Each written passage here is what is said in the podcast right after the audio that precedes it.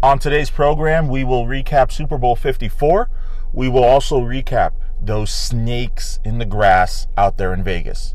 This is Thomas Acosta, and this is the Thomas Acosta Show. Let's go!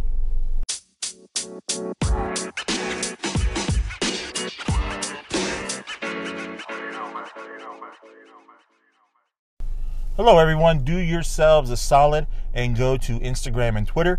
The handles for both is Pop the Mic 80. That is Pop the Mic 80 on both Instagram and Twitter. You can also email us. The email is thomasacosta at gmail.com. Again, that email address is thomasacosta at gmail.com. Thanks for listening to the program here on anchor.fm. Now, there's a point I want to make before we get into today's topic if you work in an office or any other environment where you rely on other coworkers to help shoulder the load, sometimes you'll run into someone who in the at the 11th hour decides to jump in on a project. Let's say you have a project at work. This Johnny come lately comes in in the 11th hour, makes a few contributions, puts a little bow, puts a little ribbon on the project, and then gets to present it to the boss and the boss ends up giving Johnny Come Lately that raise. He ends up giving this Johnny Come Lately more responsibility. If that happened to you, I think you and everyone listening to this would look around and say, What the F just happened? Why does he get the promotion? And then you start running scenarios through your head and you start thinking of all the times you sacrificed in order to get that project done. You start thinking to yourself, was was Chad the one that had to skip happy hour at TGI Fridays just so I can put in a couple of extra hours at work? I mean, you're over here busting your backside. Meanwhile, Chad is trying to convince Lauren that a third margarita is not that bad of an idea. You know people like this. We all do. So, what do you do? Honestly, what do you do? Do you throw up your hands? I mean, do you say, oh, no big deal? Or are you going to speak up? You don't want to discredit Chad's contributions. I'm sure you don't want to do that. But you also want to make people understand that this was a team effort. It took a community of people to get this project done. Enter in Kansas City Chiefs running back Damien Williams. It is an absolute travesty sports travesty that Damien Williams did not get the MVP of Super Bowl 54. The fact is, is that he averaged over six yards per carry. Who did they end up giving it to? Pat Mahomes. Let's face it, I mean, his game was less than stellar. I mean, can we all agree with that? It was absolutely terrible. But going back to Damien Williams, six yards a carry, he caught a touchdown. He ran for a touchdown. He got key first downs on the ground and through the air, making catches. He was the one that won that Super Bowl, and anybody who saw that game understood what was happening. Not only the snowball effect that this Kansas City Chiefs offense has, but who the main cog of the machine was. It was Damien Williams. And everyone wants to make this comparison. I've heard it a lot over the past couple of days, even before this game, that Pat Mahomes is the Steph Curry of the NFL. And he is. He's a great player. He's a phenomenal player. He has arm talent that is out of this world. But if Pat Mahomes is being compared to Steph Curry, remember, Steph Curry also has Klay Thompson. And he has Draymond Green. So it's just not Pat Mahomes. Football, more than any other sport, relies on every single person on that field to get their specific job done. To give the MVP to Pat Mahomes was a mistake. It was a mistake, and anyone who saw that game knew it was a mistake. And, you know, let's get back to that Tyreek Hill play that happened on third and 15, I believe it was, and he made that he made that catch. How does Tyreek Hill the most dangerous man on the field, how does he get that wide open? It just, I mean, it just, it doesn't make any sense. But Kansas City, they score fast. They score really fast. I'm telling you, they are comparable to the Golden State Warriors in that regard. I mean, listen, I'm a Raider fan. I bore witness to this during week two. The Raiders coming off a home win against Denver. Everyone's fired up. Josh Jacob is gonna is gonna lead us to the promised land, and and Jon Gruden, and here we go, here we go. This is our year. We don't need AB. Second game of the year, they play against Kansas City at home. They get a 14 to nothing lead. I go out to get a drink of water. I come back. It's 28 to 3. The Chiefs scored 28 unanswered points. And you just look around, you're like, what the heck am I looking at here? And it was it, it, it was unbelievable to see. They score fast. They are going to be one of the more elite teams in the NFL. And trust me, as a Raider fan, I, I hate saying that. I really hate saying that. But when Pat Mahomes gets his $40 million a year contract, he can thank Damien Williams for that. And if they can keep that team together, they can make a run. They can definitely make a run. They I don't think they'll make a run like the Patriots, but they'll definitely make a run. And this whole Pat Mahomes uh, being cursed because he was on the Madden video game this year. No, I don't think that. No, no, that's not true. That's not true at all. Pat Mahomes is not cursed. The Chiefs, I mean, you want to talk about a curse. 50 years. They had to wait 50 years to get another Super Bowl. That is unreal. I mean, you you, you look at all the droughts the of teams not winning championships and a lot of them have been broken within the last 15 20 years you know you talk about the the red sox uh, the cubs you talk about the Chicago White Sox, 2005. You talk about that curse. There's a lot of curses that have gone down over the last 15, 20 years. And I know I'm missing a few, but those are the ones I can just come off the top of my head. But can you imagine 50 years without a championship? So there's no curse in Kansas City. Because if Pat Mahomes can can can be a part of this, I mean I, I mean that curse just got debunked. I will tell you who is cursed. That's the San Francisco 49ers. Holy mackerel. Now, before we get into Kyle Shanahan and should we blame him and everything else, let's just go back, okay? You want to talk about curse, uh, curses? Let's just go back. They lose Super Bowl 47 against the Ravens.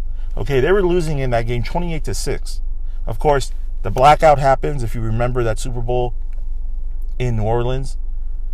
They come back from a 26 excuse me, 28 to 6 deficit. And they have them on the ropes.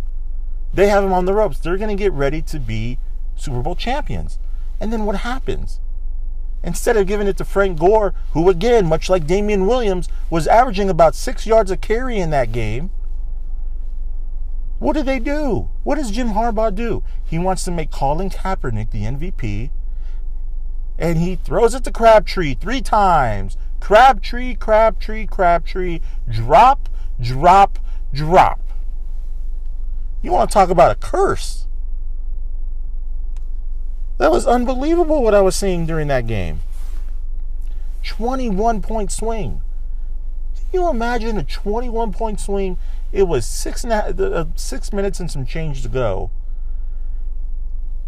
A 21 point swing in a blink of an eye. Kyle Shanahan, I'm telling you right now, he needs to learn from his dad. His dad, of course, Mike Shanahan, who he led the Denver Broncos to back to back Super Bowl championships back in the late 90s.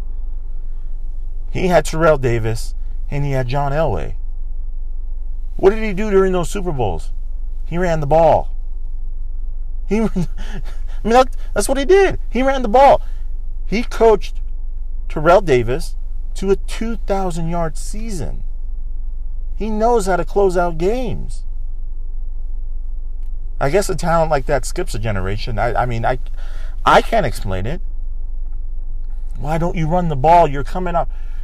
Raheem Mostert had the se- he had the second greatest game in NFC in in playoff history.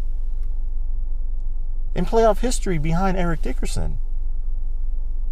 But no, instead you give it to Jimmy Garoppolo. And look, I'll go on record as saying last show I thought uh, I said it. You can play it back if you want. I thought Jimmy G was going to get the job done. I really did. I thought he was very underrated as a quarterback. He had a very underrated season.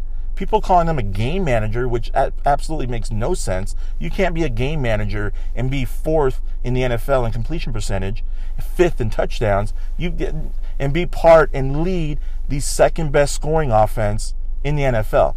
You can't be a game manager doing that. But that's exactly what Jimmy G did. And I'll go on record as, as saying that I thought he was going to get the job done. But the fact is, is my God, that was that was a hard watch. That fourth quarter was a hard watch.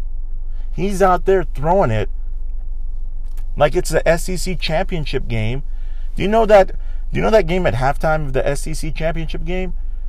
I think it's like uh, what what's the sponsor? I, I think it's um, I think it's Dr Pepper or something. And they get these they get these students from these universities. You'll get a student from like LSU, and you'll get a student from Georgia or Alabama or whatever from each school, and they have to throw a football like 10 yards or 15 yards or whatever it is into this big, huge makeshift two liter bottle of Dr. Pepper. And they have to throw the footballs in that in that little circle. Well, anyway, a lot of people weren't doing it right because they were trying to throw it overhand like a quarterback would throw a football. And all of a sudden you get you get Becky Hulu who is majoring in child development and she gets a football and she starts doing Magic Johnson like chest passes into this into this goal. And they're winning. They're they, they are winning in droves doing a chest pass with a football. And that's exactly what Jimmy G was doing on Sunday, especially in that fourth quarter.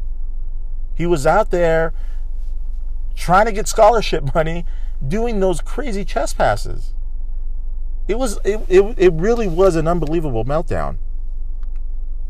But of course the biggest controversy, at least at the Super Bowl at the Super Bowl party that I was at, was the 49er fullback Kyle Juszczyk. When he scored that touchdown, he was not, I repeat, he was not given a Marvel like character image to celebrate his touchdown. In the household that we were watching the Super Bowl at, that was an utter travesty. How do you not? I guess expectations were low for Mr. Juszczyk to score a touchdown. And I get it. He's a fullback. Fullbacks hardly touch the ball. And of course, that got into a discussion of of fullbacks in the household that I was at watching the Super Bowl.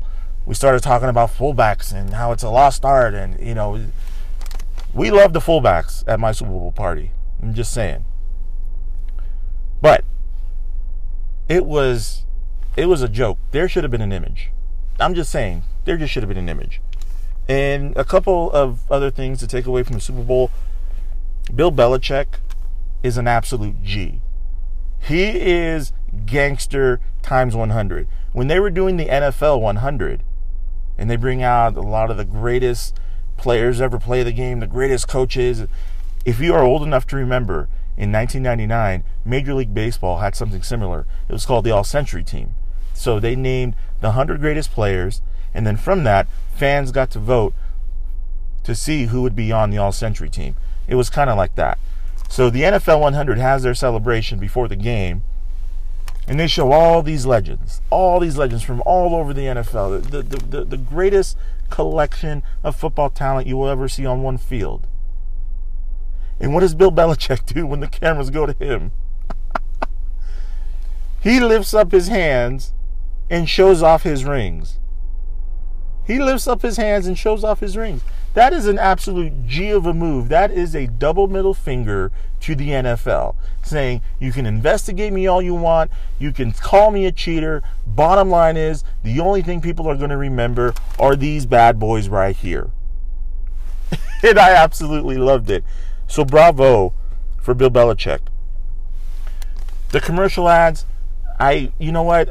I wasn't too impressed, honestly. The most annoying And I think they did this by design, so don't take this as a compliment, Boston, okay? They did not do this to play up the good parts of the Boston, Massachusetts area. No, they didn't. The what, what was it? The Sonata, I, I, think it was the Honda Sonata, had these comedians, co- comedians, and I have no idea who these people were. Okay, just full disclosure, have no idea who these people are, but I know they're comedians, and I've seen them on SNL. I get it; they're supposed to be funny. They they are using a Boston accent and saying ka and pak and oh my gosh. If it it wasn't my house where we watched this game okay? But if it was my house the Louisville Sluggers coming out I'm going full Jose Canseco game 1 World Series 1988 Grand Slam type swing to my TV cuz that was an awful listen just an awful awful listen. I did not like that one bit. And can we end the argument here between Shakira and J-Lo because Shakira pretty much, like Macho Man Randy Savage, just came off the top rope and say, I own this. On her birthday. Super Bowl was Shakira's birthday. I don't know if you knew that. It was her birthday. So while people on their birthdays are talking about how they want to be pampered and I'm taking presents all month and it's all about me, Shakira's out there shaking her badonkadonk during the Super Bowl. How about that? Shakira better than J Lo. I mean, can we agree? I mean, can we stop with this nonsense? It's like comparing Mike Trout to Bryce Harper. We all know Mike Trout is a superior player. We all know Mike Trout's going to be the greatest of all time. So why even bring up Bryce Harper in the same sentence? It doesn't make sense. And the same applies here with Shakira and J Lo. Shakira, no contest. No contest. I don't care what you say. J Lo, enjoy A Rod enjoy your fifth marriage, eighth marriage, uh, whatever marriage you're going to be on here with A Rod. Enjoy that. Shakira is queen. And that's just a fact. Also, and we'll get to emails here in a minute. Vegas hates us. Vegas they are the they are the biggest snakes in the grass that I have ever heard or that I've that that I've ever even known. You know why? Patrick Mahomes, okay, ran he rushed for 28 yards during the Super Bowl. You're saying what's the big deal? One of the prop bets that they have for the Super Bowl, in the Super Bowl, every Super Bowl, Vegas comes out with these ridiculous prop bets. Who's going to sing the anthem in under two minutes? What color is going to be the Gatorade? You get the picture, okay? Vegas put Patrick Mahomes' rushing yards at a number of 29 and a half. Over or under. Everyone was so sure that Patrick Mahomes was going to go over that 29 and a half. So much money was put on the over, they bumped it up 7 yards.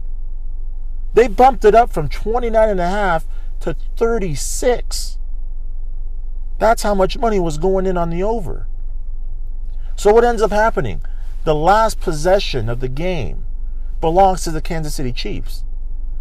What does Pat Mahomes do? He has 44 rushing yards at this point. He's well over. He's well over. He's at 44 yards rushing. What does he do? He takes three of the biggest BS kneels you will ever see in a football game. It's unbelievable.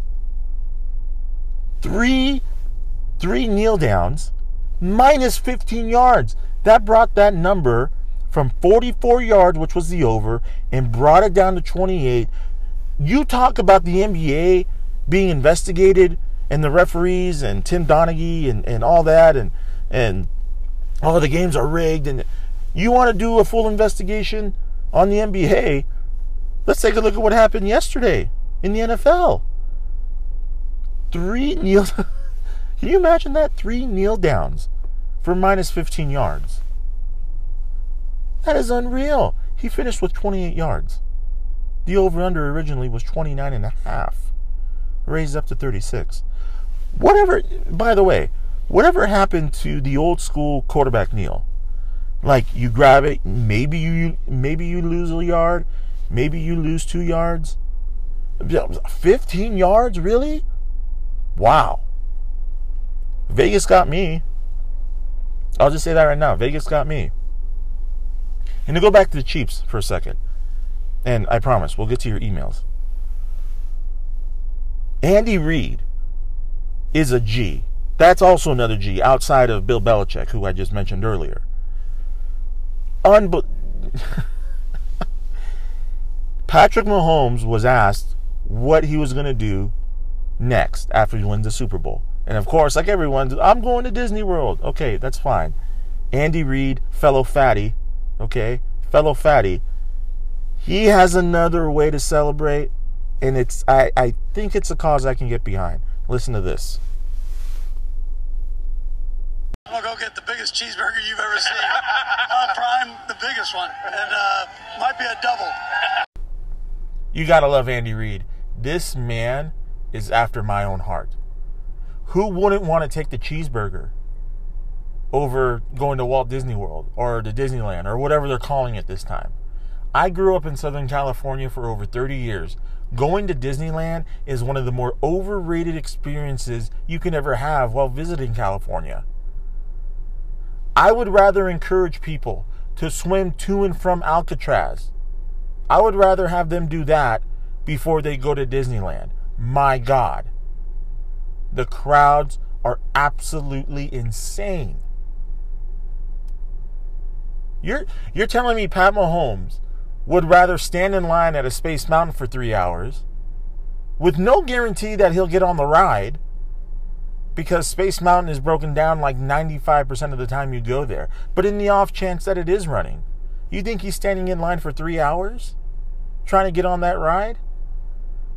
And let's say he does go on. There's no guarantee that ride's going to finish. It's been known to break down right in the middle of a ride.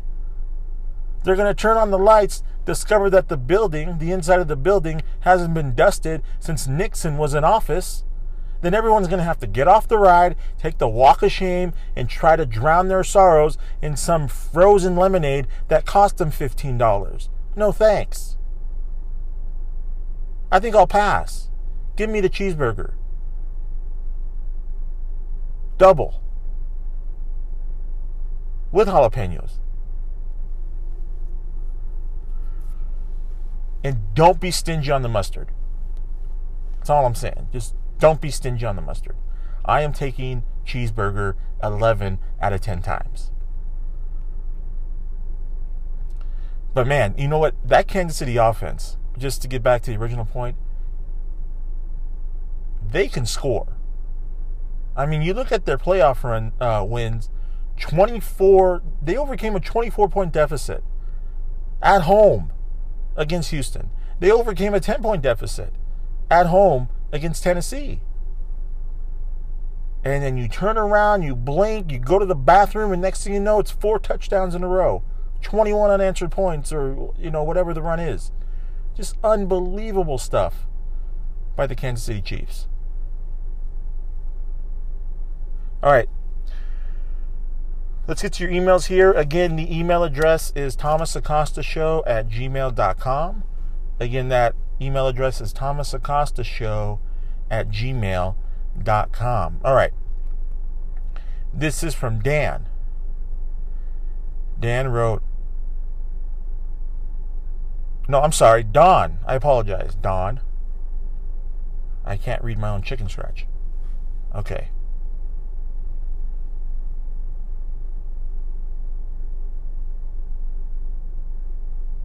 Me see what we got here. Just bear with me here.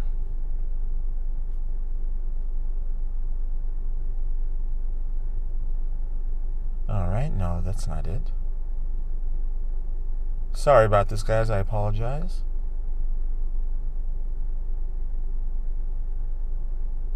Okay, here we go. I'm just trying to I'm trying to look for it here. I'm trying to search it on my phone. All right, here we go.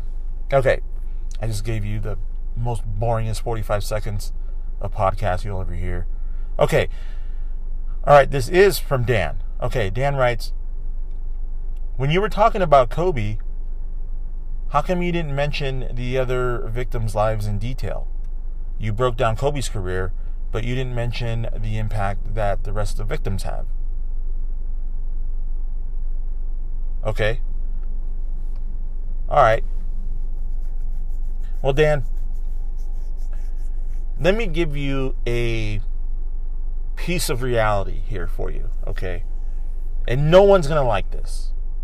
I can just tell right now that that people are not going to like what I'm going to say. So if if it's going to make your tummy hurt, I I can't help that. But this is the reality of it. Kobe Bryant, I want you to follow me here. Kobe Bryant from a public eye's perspective did more notable things, just follow me here, did more notable things in the public eye than the rest of the victims did. It does not discount their lives.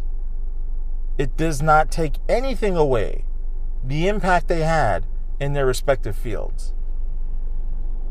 The main story, the one that's going to get clicks, the one that's going to get the attention, is the person who is perceived to be more important in the public eye than everybody else. That person, as you know, Dan, is Kobe Bryant.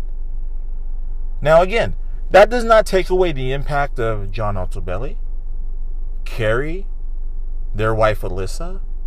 It does not take away the impact of Christina Mauser, Ira Zobanyan. It does not take away the impact he had. It doesn't take away the impact from Sarah and Payton Chester or even Gianna Bryant. It Doesn't take away from any of that. John Altobelli was a coach at Orange Coast College for over 20 years. You're going to tell me he didn't have an impact? Absolutely, he had an impact. He's getting guys 17, 18 years old coming into college, still trying to figure it out, still trying to figure out life. And by the time they leave his tutelage, they become better men for it. That is the type of impact John Altobelli had. And you can say the same thing with Christina Mauser as well. It doesn't take away the impact that they've had, these coaches and teachers and mothers, and the, the, the, the insane amount of impact that they have just in day to day life. But the bottom line is, in the public's eye, Kobe Bryant did more notable things in the public eye than the other victims did. But again, does not take away the impact of the other victims and the impact that they had on the lives around them. So that's why. Dan. But thank you very much for the email. I hope you listen again. Okay, we got another email. This one, let me go back to my phone here.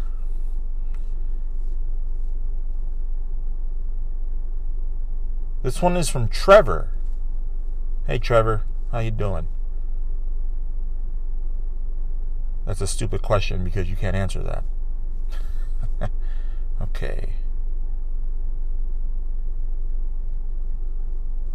Okay, Trevor writes How can you say that Kobe Bryant is better than Shaquille O'Neal? There is no contest. Shaquille O'Neal was the more dominant player. The offense went through him. Kobe Bryant was just second fiddle. He was the Scottie Pippen to Shaquille's Michael Jordan. Okay. You can go back and listen to how I broke down Kobe Bryant's career and what I think it meant to the NBA, what it meant to the Lakers organization, and how I think he was misrepresented in a very, very bad way, in a very horrible way. For someone who saw those games, and I was in, I was just in high school, going into college, when I was seeing this develop. And I can tell you right now that Kobe Bryant led those teams. You can make a strong argument that Kobe Bryant was the leader of those early championship teams for the simple fact that he led the team in assists, He had the ball in his hands in the fourth quarter. He was always willing to take the big shot. Shaq was nowhere to be found in the fourth quarter because he was a garbage free throw shooter. That's not to discredit his accomplishments. And Shaq's a Hall of Fame player. He could have been the greatest player of all time had he learned how to shoot free throws. But the notion that this was Shaq's team is just it's a terrible take because it's not true. I mean, how do you define someone? How do you define a player and saying, okay, that player is the leader of that team or that is so and so's team? How do you how do you go about proving that and showing that? By taking clutch shots, making your free throws in critical situations, having the ball in your hand, leading the team in assists and scoring. By that definition, it's Kobe Bryant, Monday through Sunday. So that's why I think that Kobe is was the leader of those teams. Okay, I guess we'll go ahead and leave it at that. Again, the email address, Thomas Acosta Show at gmail.com. Again, that's Thomas Acosta Show at gmail.com. We'll talk to you soon. See ya.